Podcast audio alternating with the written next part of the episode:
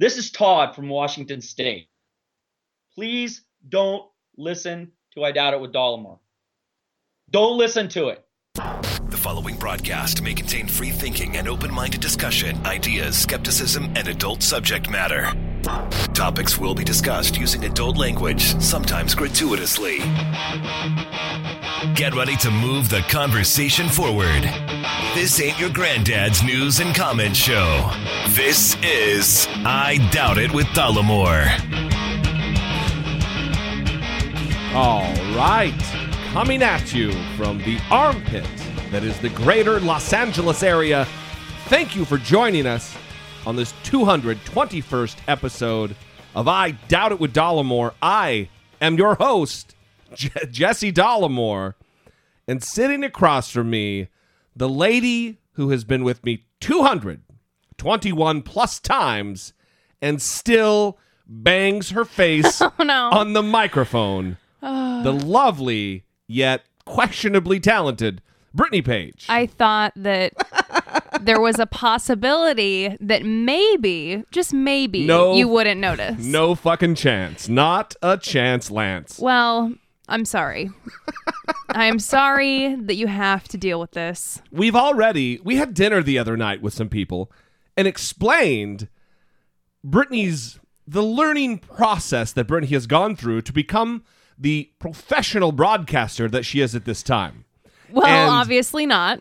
and I was explaining to them that Brittany has a, a, a, a tendency to dr- your drinks getting set down like a madman. You're banging your face into the microphone when it's right in front of your eyes. and I explained to these people mm-hmm. that IKEA sells these giant coasters. They're like plate size coasters Yes. and your side of the table mm-hmm. is covered in those coasters as to prevent the crazy noises that come from your side. Yeah, I have to have a soundproof area in order to do the show effectively. And still, And to- still, to no avail. I'm smashing my face into the. Well, there's no cure for that. I don't. what am I supposed to do? I don't know. I think I'm I'm so depressed right now goddamn. because it's getting ready to be hot again. oh yeah, well we're not going to get into the weather again. The armpit. I'm just saying, I'm trying to find a solution. Well, an explanation. Just think positively, Brittany Page. okay. All right. Well, before we move on, uh, I want to talk about. I was on Atheist Nomads, their their newest episode, which will be released, I guess, with this one. Mm-hmm. In tandem on Thursday, Nice. and it was it's always interesting to me. It was a really great time. Uh, Dustin and Wes uh, are awesome guys, and they do a great show over there. They really do. Um, an awesome show. They get some great guests, and it's a lively, beautiful conversation. The, the, the kind of things that we we really strive for here. Mm-hmm. The good conversation. And I was a kind of a last minute, like, oh shit, somebody canceled on us, and I volunteered mm-hmm. to, to go on. And it was kind of a round table. They had a couple other guys on as well as me. But I always find it interesting, especially when speaking to atheists, mm-hmm. when I drop the bomb that I'm, well, it shouldn't be a fucking bomb, but when I say, yeah, I kind of lean conservative. Dun dun dun. That is exactly right. It's like it's it's either a lot of pushback and short holes and me me me, which it wasn't in this case. Mm-hmm. It was just awkward silence. Well, conservative, I think, to people, it, it means Republican, right? Yeah. They kind of conflate the terms.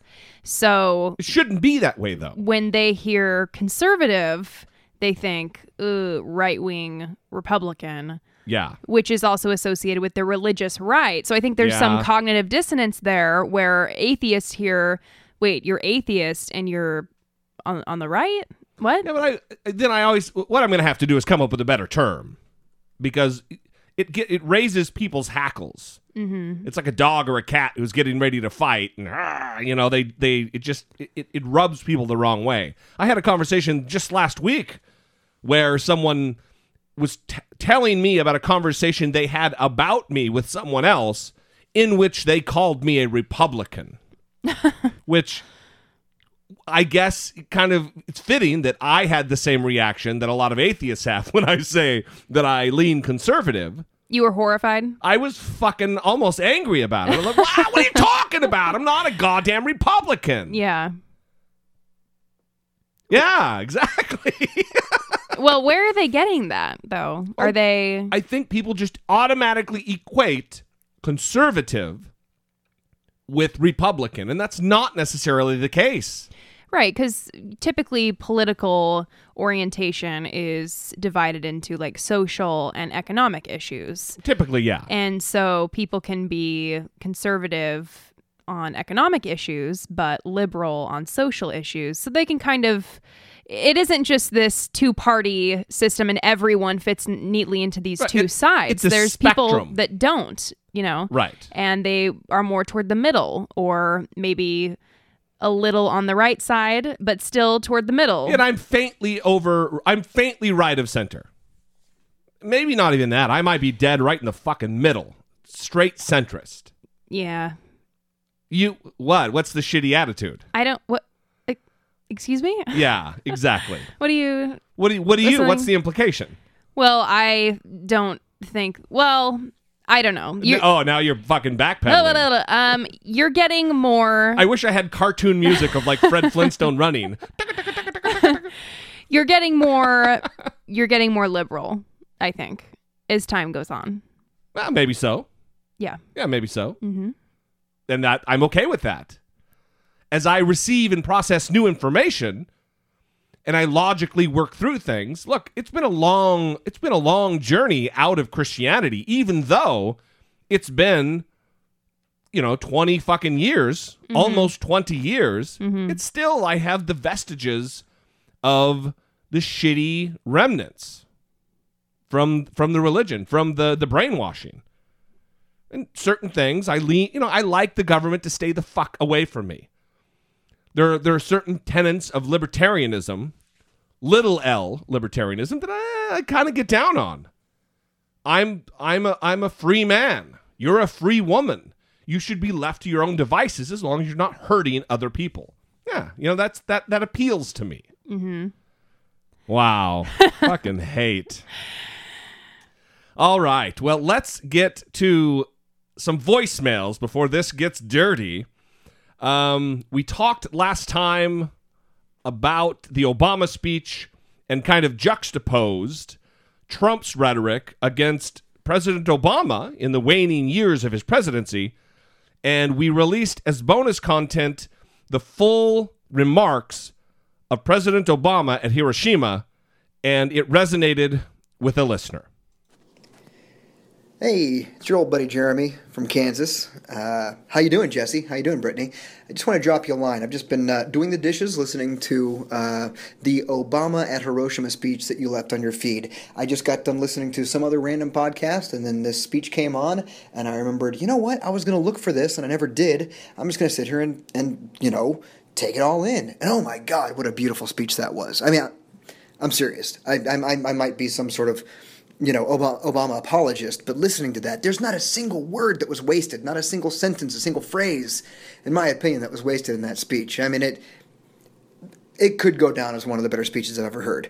Regardless, the reason why I bring this up is the fact that you guys painstakingly um, allow for things like that to uh, to you play the whole thing is what I'm saying. You don't uh, take the easy way out with sound bites and uh, quick little bits that makes uh, you know one team say yay for us and the other team say oh boo how dare they say that. You let us as listeners take in the whole thing and observe it for ourselves and make up our own minds. Uh, and that's cool. It's something that I, I don't see from other shows. I don't see it happening anywhere else on any other, any other podcast, any other news outlet. You know, there are times where you just let it just go. Sometimes it gets uncomfortable, but it all comes back to, oh, god damn it, I'm glad I heard all that. So, I don't know. Keep up the good work. And you know what? Uh, I don't want to make you guys too happy. Uh, I got to keep you honest. Um, so I guess I'm just going to say I never listened to I Doubt It with Dollemore, so therefore I have no idea what I'm talking about in this little soundbite. But good job doing all of that that I just mentioned before. Well, thank you, Jeremy. We appreciate the the voicemail, the critique, the sentiment.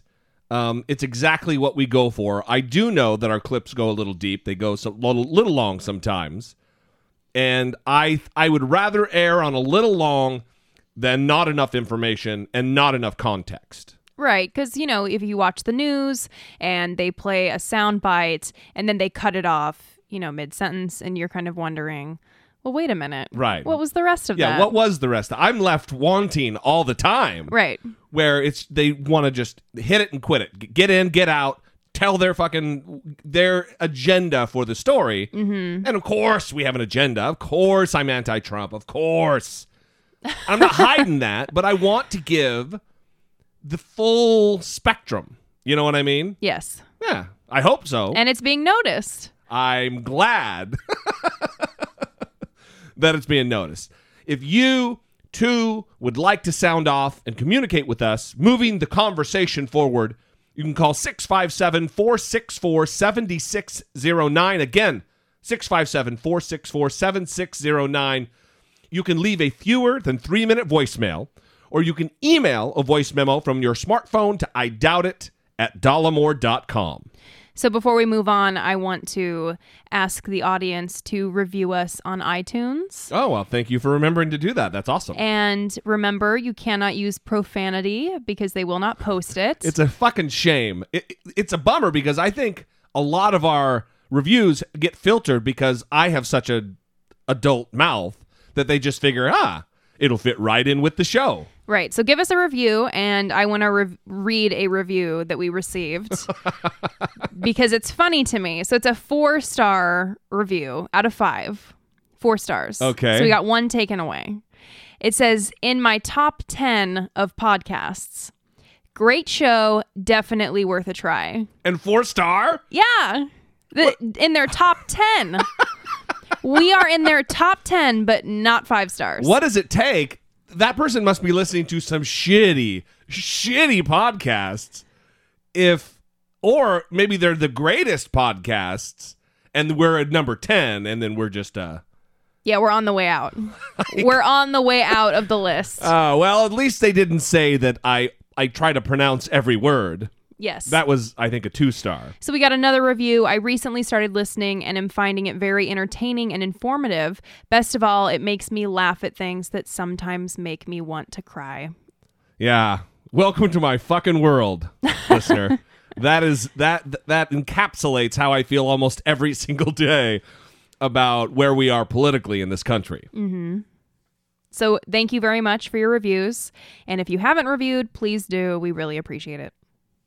Really, we re- really really appreciate it. All right, let's get on with some follow-up.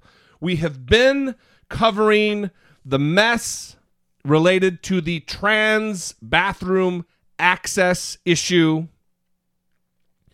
and we have talked about the the insane fervor Are you gonna let the devil rape your children, America? the insane fervor that the religious right has brought to this issue. Well, recently, on one of those right wing radio slash podcast Rios or, you know, one of those other shows, a woman who is an organizer for the anti trans access side of things, the Christian side of things, she lets it slip inside of an interview that they have organized in a premeditated fashion to have men, regular old dudes who are anti trans access, to go into the bathrooms in order to scare and to gin up fear about this issue with the general public. Target's actually lying. They're not an inclusive company at all, are they? They're, they're trying to exclude people, are they not? And they're trying to exclude people that are decent, hardworking people that don't want their four year old daughter to have to go into a bathroom with a guy in a beard in a dress. Is that not correct? Well, there's, uh, well, it's absolutely. This is going to be the net effect. You know, I think the there is no question that when you say there are no barriers in the bathroom, and that if men or women feel like they are men or women, the opposite of what, however they were they are equipped, and you have no restrictions, the net effect will be people will not be stopped. We've already had people testing this going into targets and men trying to go into bathrooms. There, there is absolutely no barrier.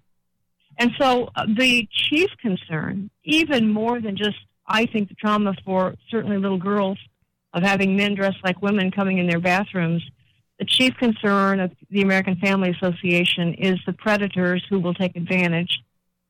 Goddamn. Lies, propaganda, ridiculousness with wild assertions. And also that they are letting, they're dispatching men to go into target bathrooms, cause, trying to gin up controversy, which in turn is going to make, you know, a certain sector of the American population afraid of public bathrooms and trans people in public bathrooms. Well, I love how he. I don't love how he said Right. that it's going to be a man in a dress with a beard. Again, I just wrote that down. what? Where are you getting this information? I mean, where are you hearing about this happening? Where is that happening? I just don't understand. They're just making things up. They act like the members of the trans community are these bold, aggressive people. It's not that they are a marginalized group who is likely often in fear for their own safety because of possible persecution or actual violence against them because of who they are, because of what they are. It's a sickening distortion of what reality actually is.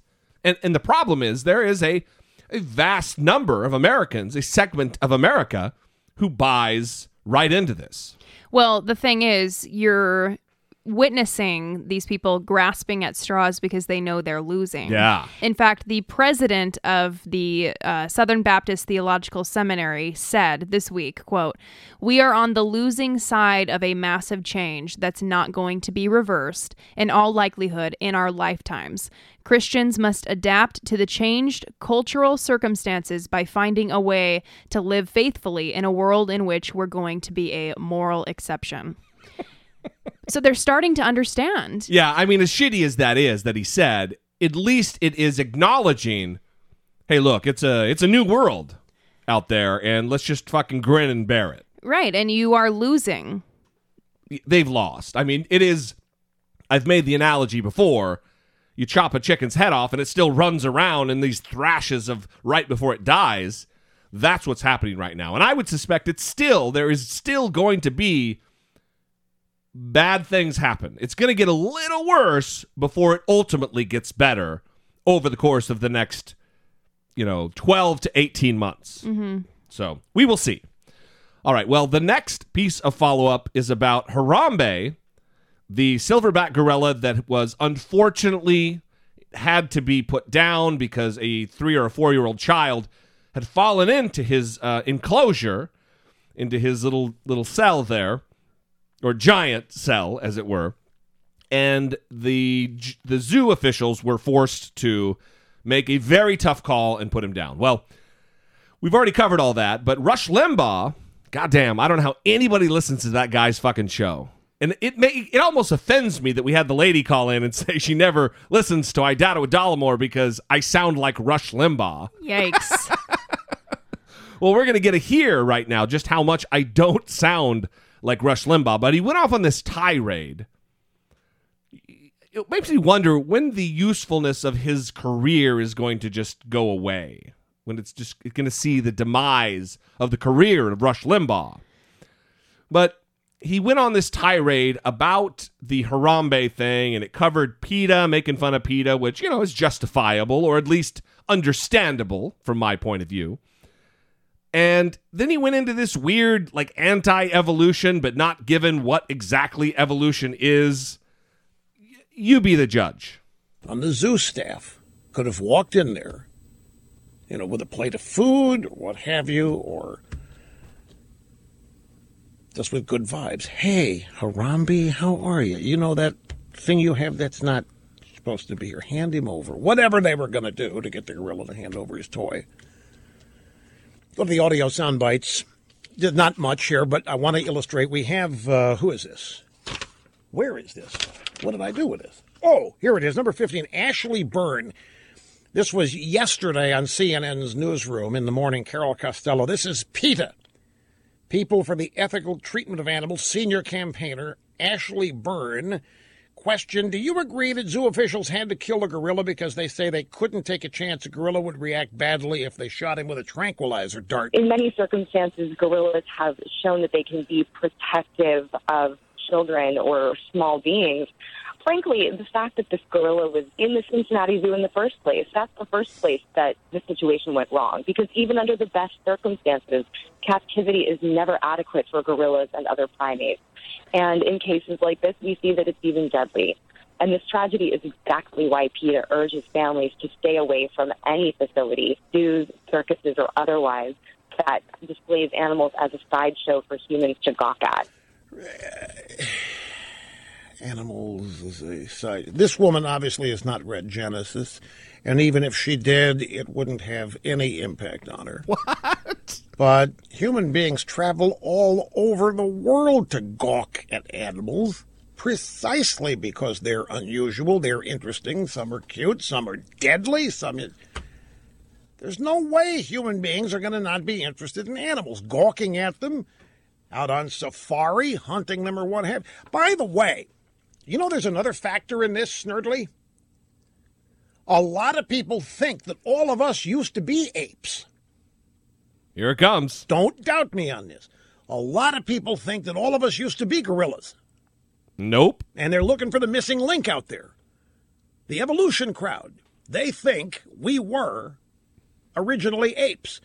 I've always had, if we were the original apes, then how come Harambe is still an ape, and how come he didn't become one of us? Uh, Well, that's why they were looking for the missing link, Mr. Limbaugh. Your question is absurd.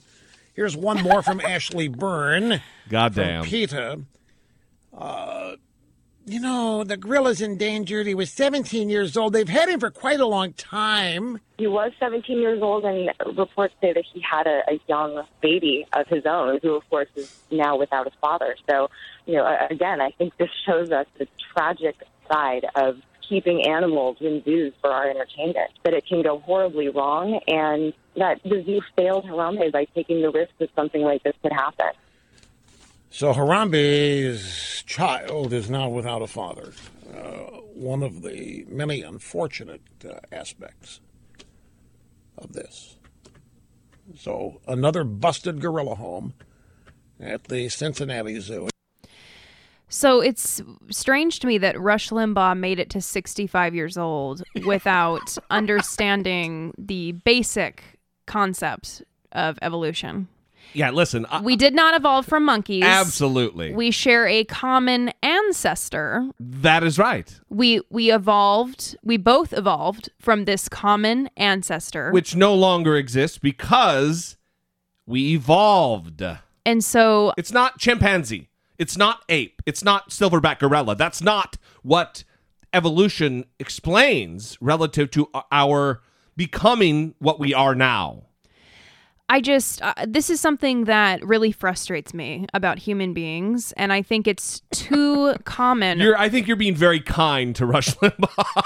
well, I, I know people like this. I have people in my life like this Yeah, that yeah. that don't care about education. That say, "This is what I believe. These are my opinions. I'm good with where they are. I don't need new information." and nothing you say will change my mind. Right? Where Rush Limbaugh, you are wrong about this, and Right. all it takes is to read and understand the theory of evolution. That's it.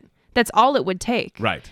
And you're flat out wrong. I mean, this is like a fact. You know, this Well, isn't I- something that you can have an opinion about because it's just a fact. It would take a cursory search on fucking YouTube. You could probably find a two minute video which would explain exactly where you're wrong about evolution. And then I get further frustrated thinking of the The PETA lady? no, oh. however, however many people listen to him Yeah. and are sitting their there resource. right? Are sitting there thinking, well, yeah, that's a great question. You know, Rush Limbaugh makes $200 million a year. He must be right. I- I just how can you make it to 65 years old and still be asking that question? Yeah, it, it, it is baffling. But then, you know, he it's kind of a soft target there because he's talking to someone or talking about someone who is making you know, I, there are some some elements to the PETA argument that I think are, you know, worth a conversation about. But they don't do themselves any favors relative to public relations, and she ends up being an easy an easy mark to make jokes about. Kind of like he's an easy mark for us. Right. All right. Well, let's move on. We one more piece of follow up.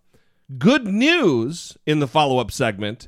We talked last time about Fig Restaurant and three ladies who thwarted a date rape. Someone had drugged in front of them, drugged their date's drink, and they stepped in, and things have worked out absolutely for the better. Michael Sue, 24, has been arrested on charges of intent to commit rape and drugging with the intent to commit rape.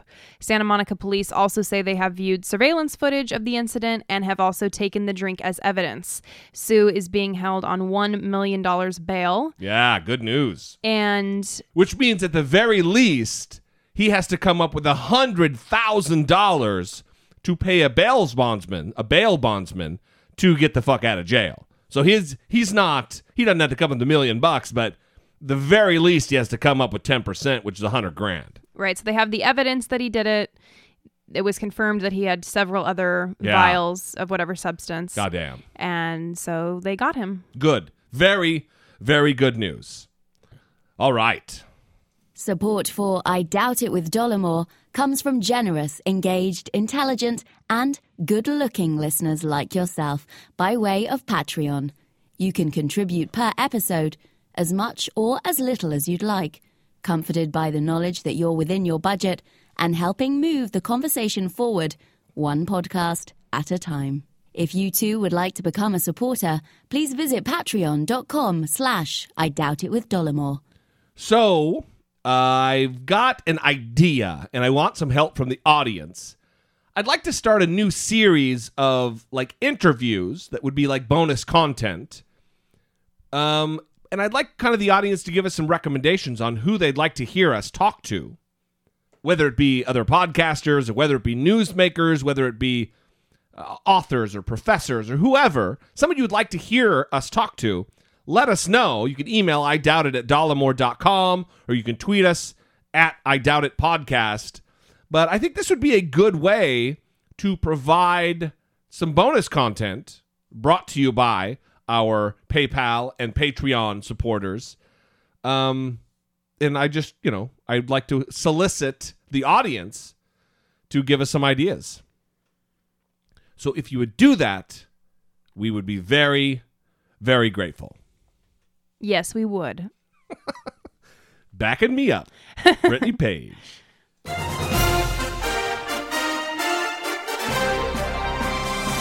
Dollemocracy 2016, facing down pessimistic politics with realistic optimism. So Donald Trump, once again, always perpetually in the fucking news. But Donald Trump, back in July, I believe, was it was later than that, wasn't it? The the Fox News debate that he skipped and decided to do his own thing. I think it was maybe July because it was Mm. right during the Ohio during the Iowa caucus, that that whole election cycle period. And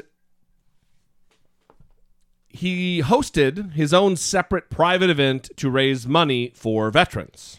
Yep. This is a long time ago that this Mhm. happened. Mm-hmm. Well, the media has been asking questions about the alleged $6 million that was raised. How dare they? Right. Well, he finally came out and announced that he had given the money. And what's interesting is apparently the checks were dated, many, many of the checks were dated on the 25th of May. I think that's the date. The same day that the Washington Post published an expose about the fact that a lot of this money had not been allocated to veterans groups. Right, it was May 24th. So, according to an Associated Press investigation, Trump sent checks to many of the groups on May 24th, the same date as the Washington Post story. Trump has come under fire for refusing to disclose which charities had allegedly received the funds, but during a Tuesday press conference, he named 41 vets organizations. So months and months and months went by without him allocating the money, without him writing checks and giving money. I should also say that one of the more prominent groups, the Marine Corps Law Enforcement Foundation, confirmed to the Associated Press that it received its check on May 24th, despite the campaign previously telling the Washington Post that the scholarship funds donation had already been distributed. Right. Mm-hmm. So he says, "Oh yeah, we gave all this money, we've done all this good stuff. It's all charity. I don't want any credit. I don't want any credit, but uh, we've done all this great stuff." And it's only after media scrutiny that we find out no, he didn't. And then he finally comes out and gives us a list. And most of these charities, a, a, a large number of these charities, only got their money because the Washington Post wrote a a big article pointing out that they hadn't got their money. Now, this is exactly the kind of behavior that I want in a president. Right. This isn't shady at That's all, right? So the other day, Donald Trump hosted this this rather than just release the a press release and give the names to the media, he gets on stage with veterans behind him and makes it a fucking spectacle for everyone to see. For an hour. well, Brittany, he doesn't want any credit. He just wants to be, you know, he just wants to do good and, and give give to charity secretly. He doesn't need a bunch of credit for it. Yeah. He doesn't need a bunch of TV time for it. An hour. Yeah, well, the audio of his speech was 38 minutes. And I've broken it down to about four minutes of the best parts. Oh, you're not going to be releasing the whole thing as a separate audio track? Nope. Is I- it is it not inspiring or No, no, it is not. And I really listen. I listened to the whole fucking thing. So you're welcome. I took a bullet for you, audience. I took a big fat orange bullet for you.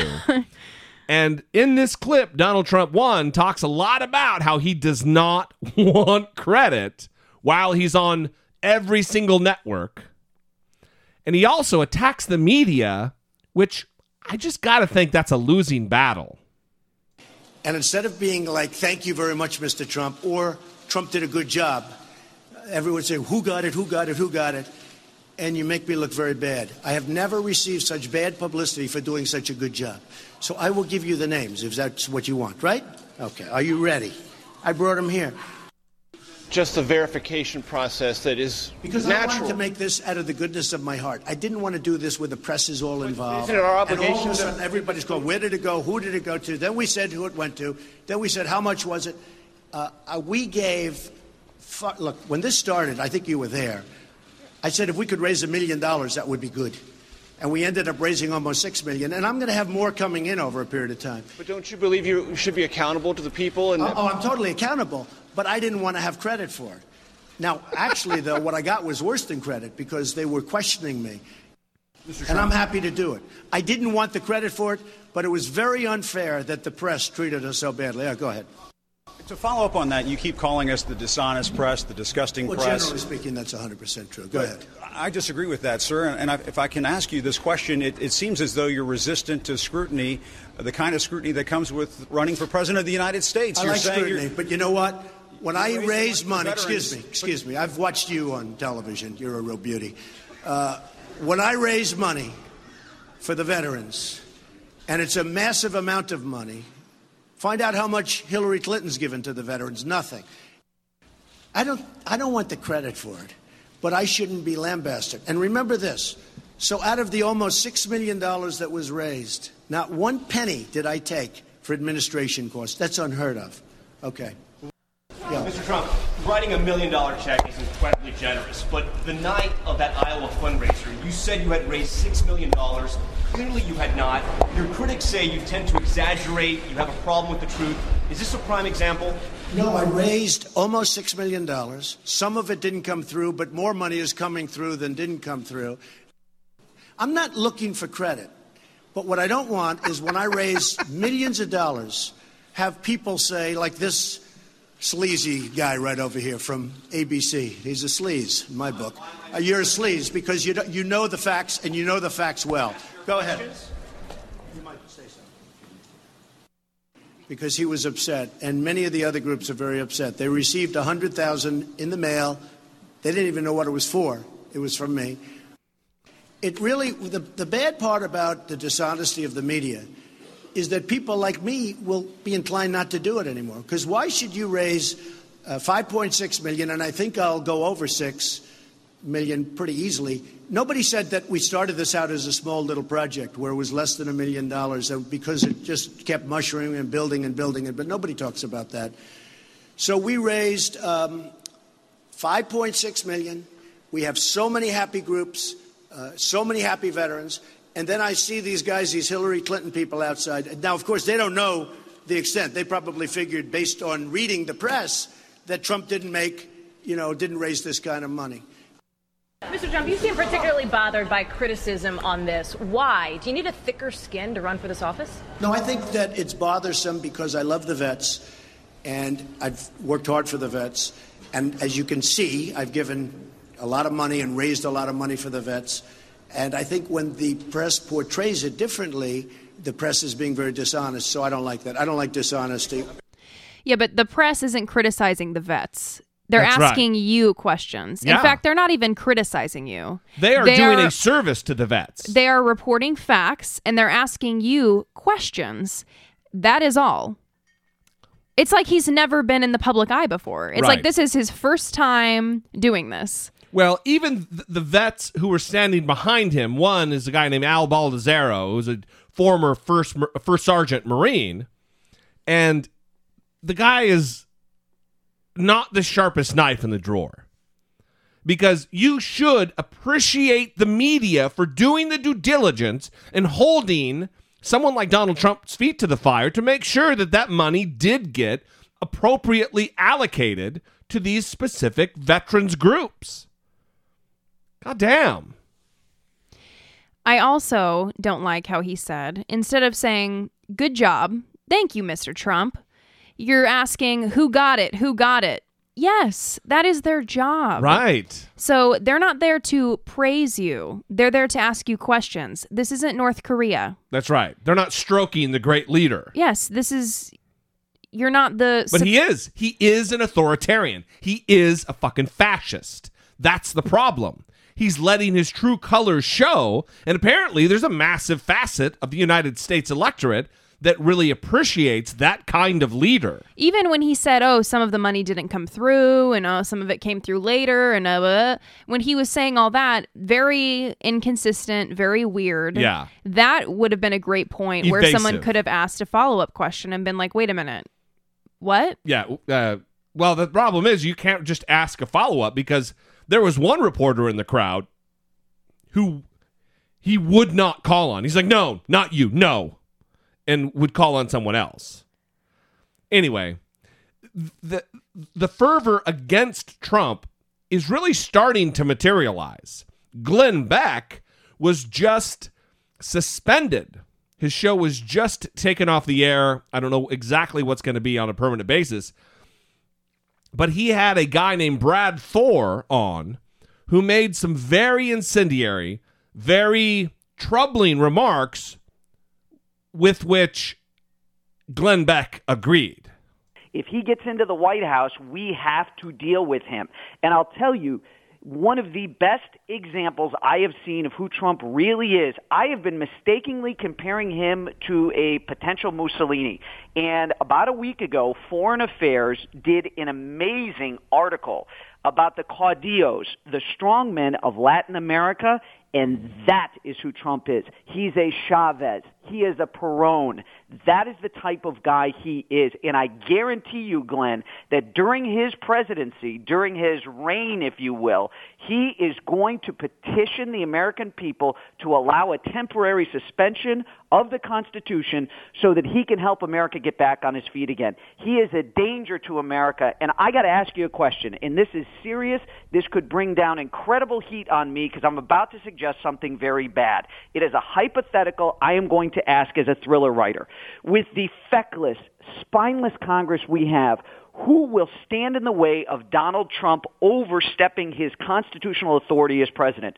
If Congress won't remove him from office, what patriot will step up and do that if if he oversteps his uh, his his mandate as president, his constitutional granted authority, I should say, as president. If he oversteps that, how do we get him out of office? And I don't think there is a legal means available. I think it will be a terrible, terrible position the American people will be in to get Trump out of office because you won't be able to do it through Congress.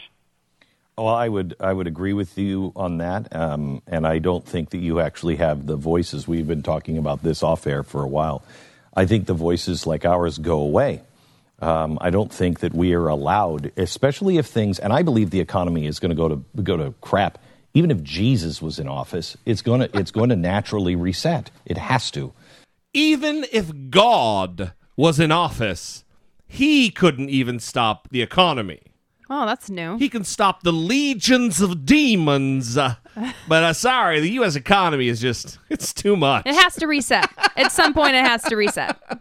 The creator of the universe, uh, he cannot control the United States economy. The mighty, mighty economy. well, uh, he was clearly he was he was he was suspended because of this.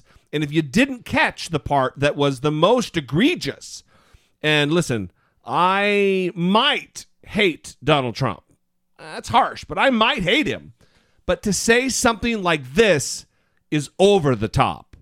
If Congress won't remove him from office, what patriot will step up and do that if if he oversteps his uh, his his mandate as president? He's Listen, talking about someone assassinating him. That's exactly right. We all have the commonality of language. We can understand and, and know what he's talking about. What patriot will step up and remove Donald Trump from office. He means assassinate yeah, him. Outside of the legal uh, recourse that Congress has through the process of impeachment. It is surprising to me that someone would say this on Glenn Beck's radio show. This is something you would see in a YouTube comment section or right. on a Food Network link, probably. um, you know, not on Glenn Beck's well, radio show. Here, listen, I had, I, I think I, I, I reflected on this on the show recently that I had someone say this that they'd like to see him get assassinated that they wouldn't mind seeing him get elected because they wouldn't mind seeing a president get assassinated and I chastised this person. So are you are you out of your fucking mind? That would be terrible. Wait, they said they wouldn't mind seeing a president. They've get- kind they've always kind of wanted to see a president get assassinated. I'm I'm kind of concerned Yeah, about it was this person. ridiculous. And I, I explained to them that would be terrible, even if it was a Trump. World markets, there would be insane fluctuations. It would be a very problematic situation.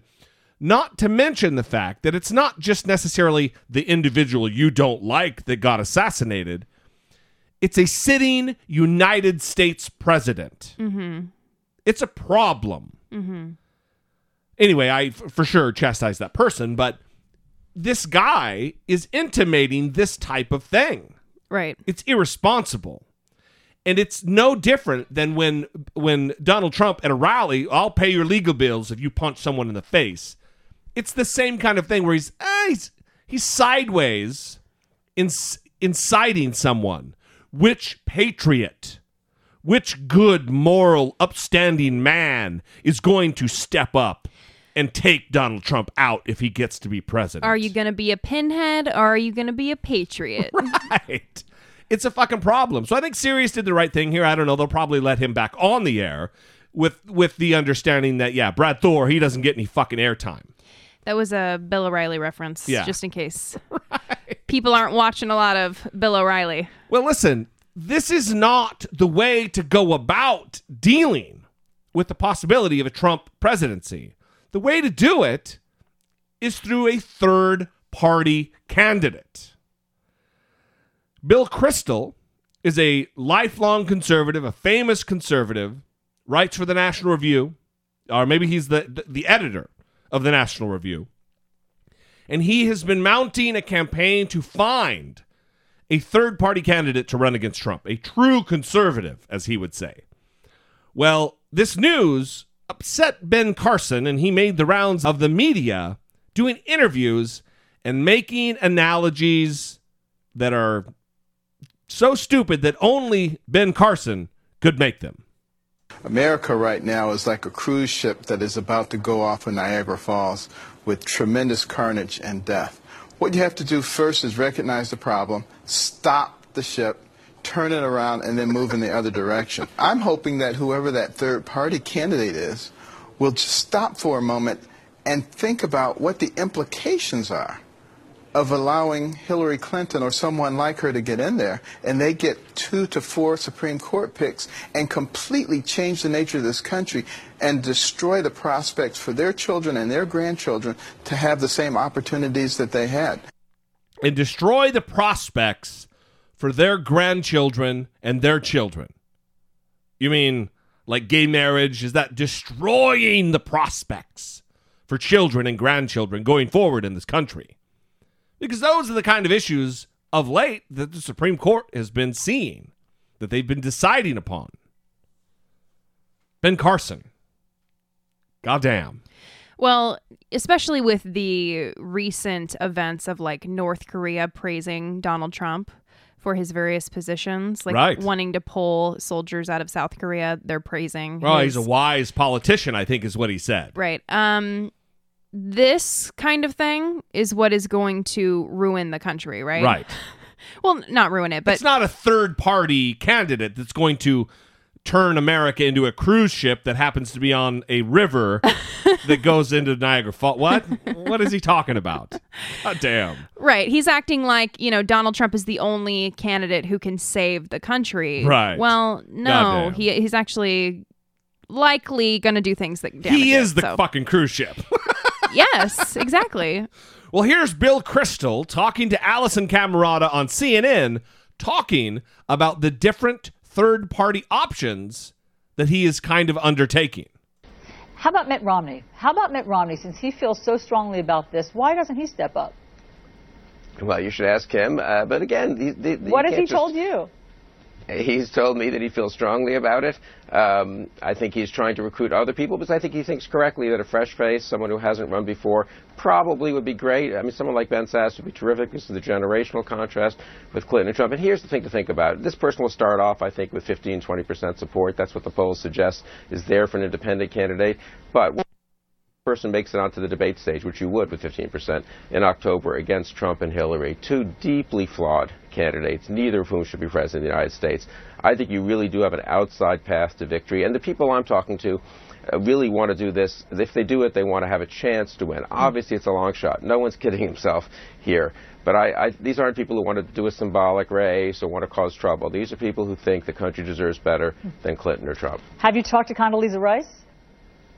I think others had talked to her a couple of months ago. She, she's, I think she doesn't think running for office is her be- the best use of, of her, of her, uh, of her abilities. But I think an awful lot of people like, and I can't, I have not spoken to her, so I don't want to speak for her. But I think people like her. Let me put it this way: would welcome a candidate who is not Donald Trump, uh, whose character and judgment are so fundamentally flawed, or Hillary Clinton, who isn't the right person to be president either.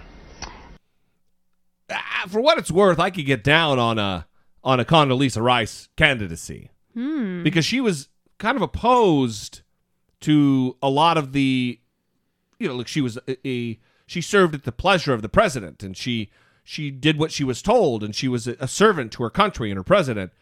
But it's it's kind of come out that she wasn't a big fan of everything that the Bush administration did, and she's fucking smart. Mm-hmm. She speaks Russian fluently, which it would be very handy right now. Super smart. Anyway, I I don't know. I, I I think that that would be. I wouldn't jump right behind it, but it's certainly something I would consider. Well, the liberals wouldn't be happy with that. They don't even want her speaking at their college campuses. Yeah, no, they would not. So, that's all because of the Iraq War, though. Mhm. You know. So uh, the interview continued, and apparently Breitbart has just gone off the fucking rails more than you could even imagine. Well, haven't they endorsed Donald Trump? For sure, they're in the Trump camp. They are big in the Trump. That that uh, Milo Yiannopoulos guy Mhm. is a Breitbart person. Yes. Well, they posted a there's a headline on their website. It was going to say in a, in a magazine or on the paper, but they're just online.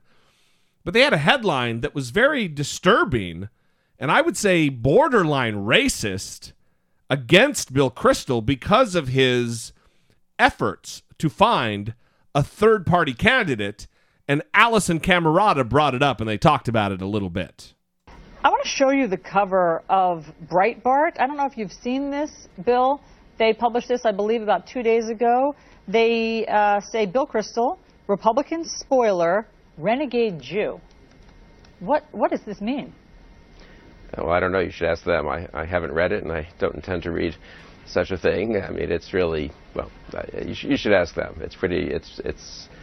Uh, there are always in- people like that. It's a big country, and a lot of people, and people can build their websites and can engage in, in that kind of rhetoric, or, or and, and put on headlines on pieces like that. I suppose. I, uh, I, I think I'm a, I'm a proud Jew. I'm a proud Jew, a strong supporter of Israel. I don't think I've ever been called a renegade Jew Hmm. before. That's something new. See, I've been called a lot of things, Alisyn, over 30, 40 years, but never, never renegade Jew. And Republican spoiler, I, I worked in the Reagan and Bush administrations. I've always voted Republican for president. This will be the first election after 11 times voting for a Republican presidential candidate that I can't vote for the Republican nominee. I'm not happy about that. I like the Republican Party. Basically, I think what they stand for has been Basically. correct over the years. Anti-communism, uh, tough on crime government, constitutionalism. Uh, we've made obviously the Republicans have made mistakes as well. So I'm not happy to say that I can't vote for the Republican nominee.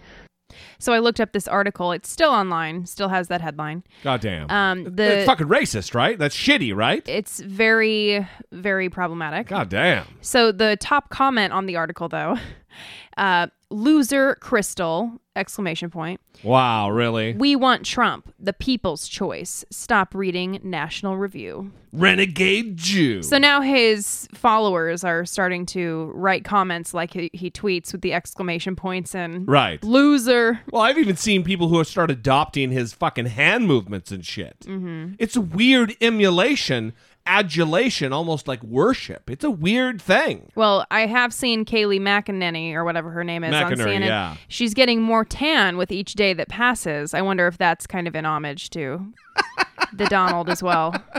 Which looks even weirder when you're, you know, bleach blonde, like platinum, crazy blonde. You're like Gwen Stefani blonde, and you've, you're, you're like Tan Mom, the New Jersey Tan Mom. That's what she is, with a Harvard law degree. Oh, Kaylee. I think it's McKaylee. W- Okay. It's Sorry. like the worst. It, her name is the worst. McKaylee McInerney. No, I think it's Kaylee. I think it's Kaylee. Kaylee? Yeah, I fucking don't know. What Yeah, are I we don't doing right now? It's somebody, whatever. It's it's something. She's Trust on me. she's on CNN 24/7. You'll Trust see her. me, it's something. Well, listen. Bill Kristol's not the only one who's voted in 11 elections and is finally finding himself not able to vote for the Republican nominee. I maybe not voted in 11 elections, but I, you know, I've talked about it. I haven't voted for a Democrat in my time. And this will be the first election. It looks like, as of right now, this will be the very first election that I will vote for Hillary Clinton, the Democratic nominee. What an exciting time. Right. Exciting time for Brittany Page. well, there are two major Republicans, lifelong Republicans, who are also in this camp.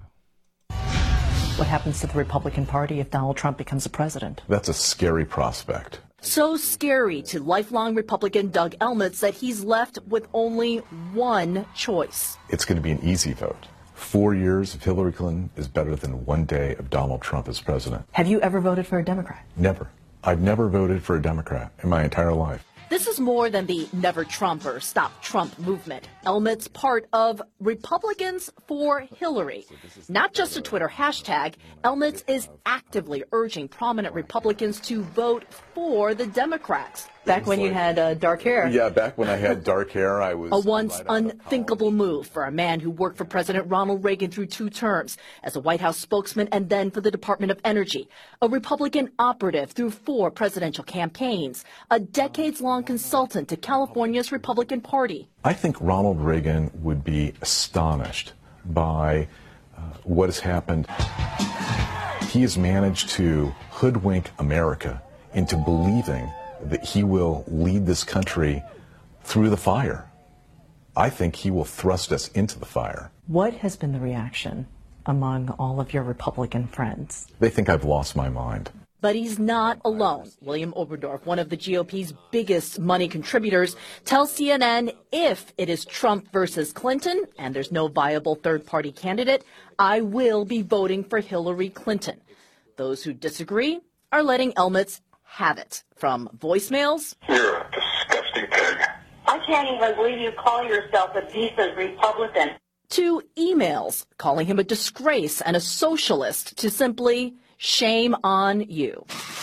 Other Republicans choosing a decidedly different path. House Speaker Paul Ryan and Senator Lindsey Graham thawing on Trump, and Marco Rubio burying his hatchet with a man he once called a con artist. I want to be helpful. I don't want to be harmful because I don't want Hillary Clinton to be president. But Trump's harm, argues Elmets, is already unfolding before the electorate. These rallies are not a moment in time. If Donald Trump is elected president, you will see these things continue on for years beyond. You believe you're in good company. I believe I'm in great company. They're just afraid to say that they support Hillary Clinton, but I do think that either they will do it publicly at some point or they'll privately do it in the polling booth in November. So, how many of these crossover Republicans are there? Well, four recent national polls show that about six to eight percent are Republicans, self-described Republicans who will support Hillary Clinton. Now, six to eight percent, that's not a huge number, but here's the important part. In November, if this is a close race, six to eight percent, Jim, is nothing to scoff at, and Elmets is predicting that Republicans for Hillary is going to gain more traction by November. That's right. They say 5 to 10 percent decides every election. Kyung Lah, thanks very much in L.A. And he's not the only one. There's a guy named Colonel, former military man, Colonel Peter Mansoor. You might recognize that name.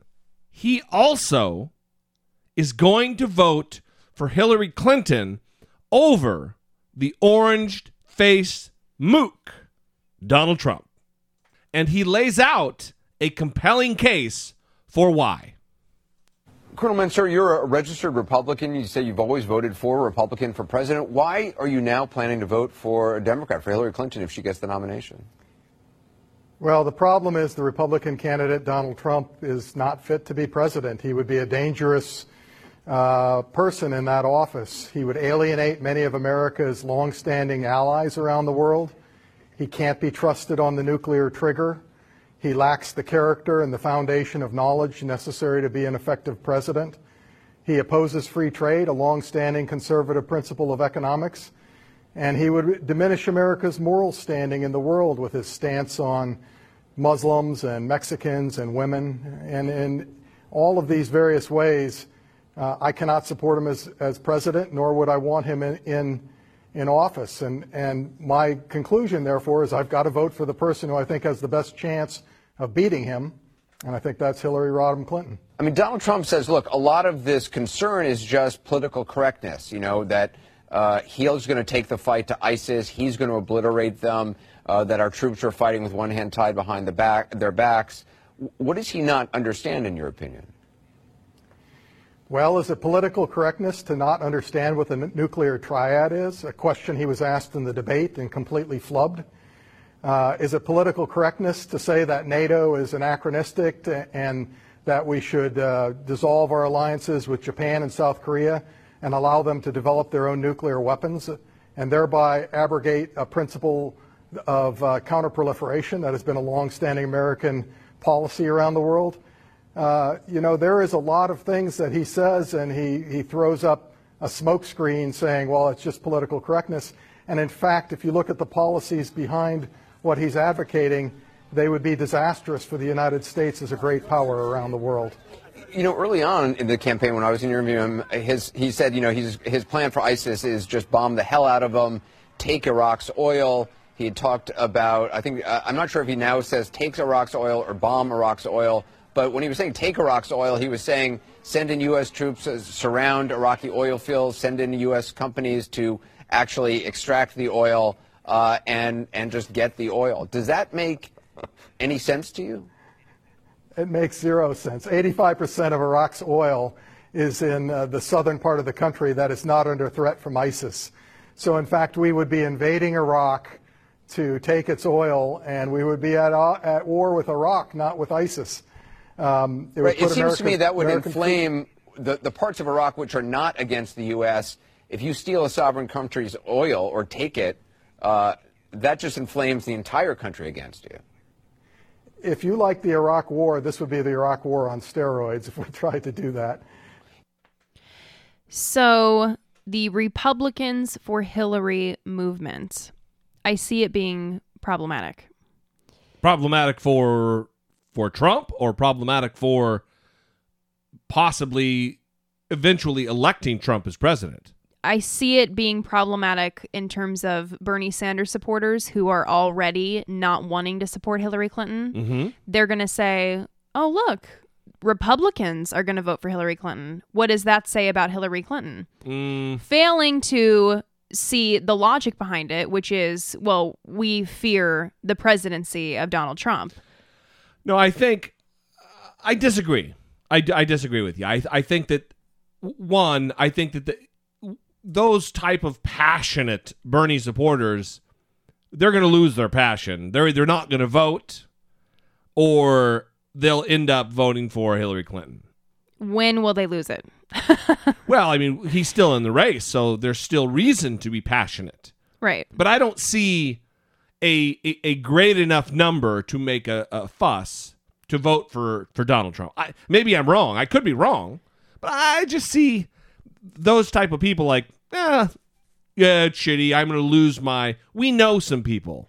That's what I'm saying. Who are Bernie people who aren't going to vote for for Hillary Clinton. No. But they're certainly not going to vote for fucking Trump. Well, I don't think that they will go vote for Trump, but I'm saying they won't vote for They'll Hillary out, Clinton, right. Which is still somewhat problematic Yeah. because we don't need all these people dropping off the map Yeah, and just right. not voting at all. Well, I think we made that case a couple episodes ago, where we a few episodes ago, where we talked about if you a vote for someone other right now as it stands. If you vote for, if you refuse to vote for Hillary Clinton, it's a vote for Trump. If there's only two people in the race, now with the third party, we don't know. We don't know what exactly the makeup will be and I'm kind of waiting to, to see what happens.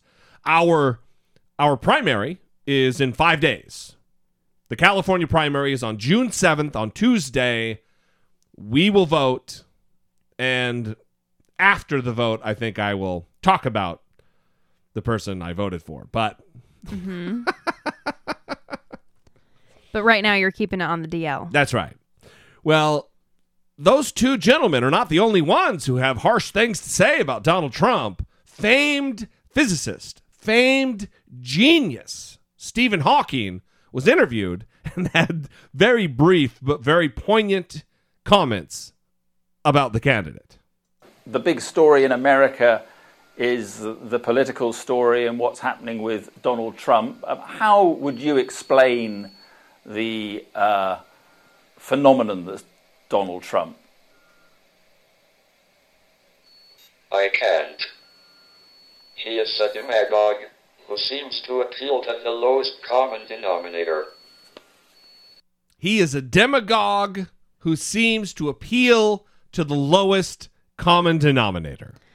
I would have to agree. Fuck yeah, we agree. That is, he nailed it. He, Mhm. he, he, he- right on the head. Mhm. That is exactly what is happening. He is a demagogue, a dangerous demagogue who is appealing to a disaffected, lower educated I love the poorly educated. segment of our population in this country. It makes you wonder, though, if that reporter was to have, you know, hey, it's just you and me here, Stephen, Professor Hawking. Um, if you could, you know, the mics are off. Let's let's get comfortable. Let's Oh, get. God. What would you uh, What would you really like to say to Donald Trump? Shut the fuck up. No.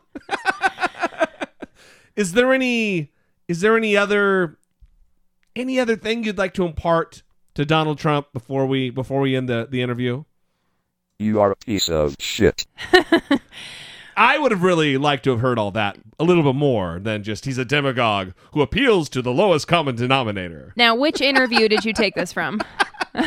No, that's just hypothetical. Oh, okay. I'm assuming. Okay, yeah. Yeah. Yeah. I can see it. Clearly, I I don't have access to Stephen Hawking, Brittany Page. Yeah. Right. I mean, I could see him saying those things. So, It'd be pretty good. yeah. Pretty, pretty good. All right. Let us end the show.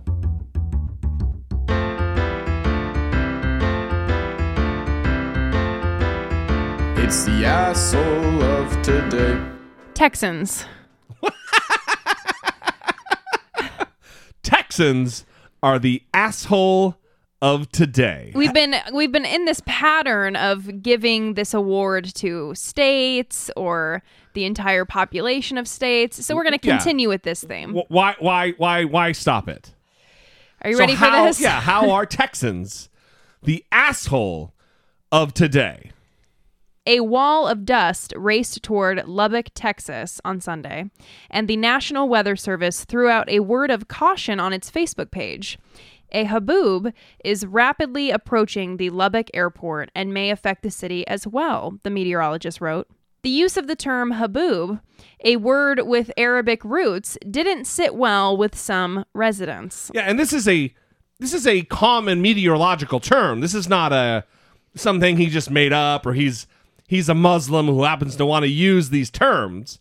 Listen, the word algebra Texans is is is, is Islamic.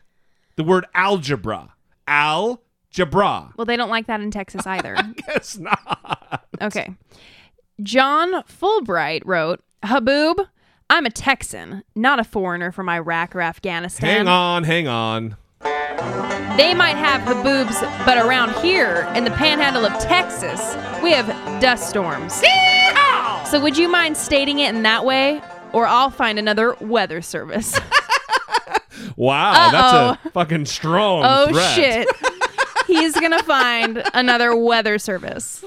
You keep on using them Muslim terms, I'll find somebody else get my weather from, son. So Brenda Daffern added, In Texas, Nimrod, this is called a sandstorm. We've had them for years. If you would like to move to the Middle East, you can call this a haboob. While you reside here, call it a sandstorm. Wow, that those comments, they are the exact timing of that particular banjo clip that we have. Well, it continued, but then you cut me off, so All right. Oh, sorry.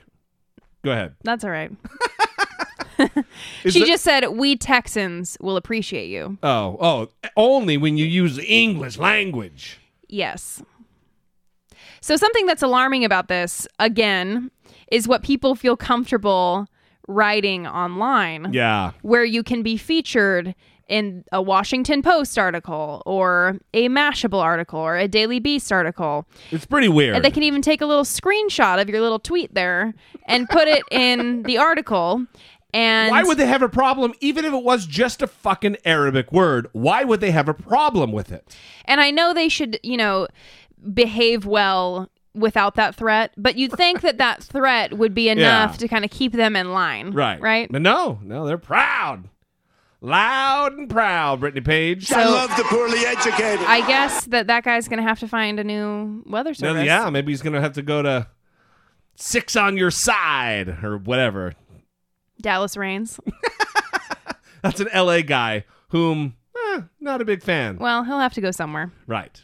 All right. Well, we are going to leave you there. Goddamn you guys. We love you. We appreciate you spending your hard earned time with Brittany and Jesse from I Doubt It with Dollemore. We are trying to move the conversation forward episode by episode, and you guys really do make it happen. If you'd like to support the show other than reviewing or listening to the show twice a week, you can go to dollemore.com and on the left hand side of the page, there's a link that says support the show. There you'll find links to PayPal and Patreon, which are ways to directly donate and support the show, which we greatly appreciate. Or there's an Amazon link. If you're going to spend your money anyway at Amazon, why not help support your favorite show filled with news News. and ridiculous comment? I guess that's it. Until next time, for Brittany Page, I'm Jesse Dollemore, and this has been I Doubt It. Wow, what are you talking about? I'm not a goddamn Republican. Yeah.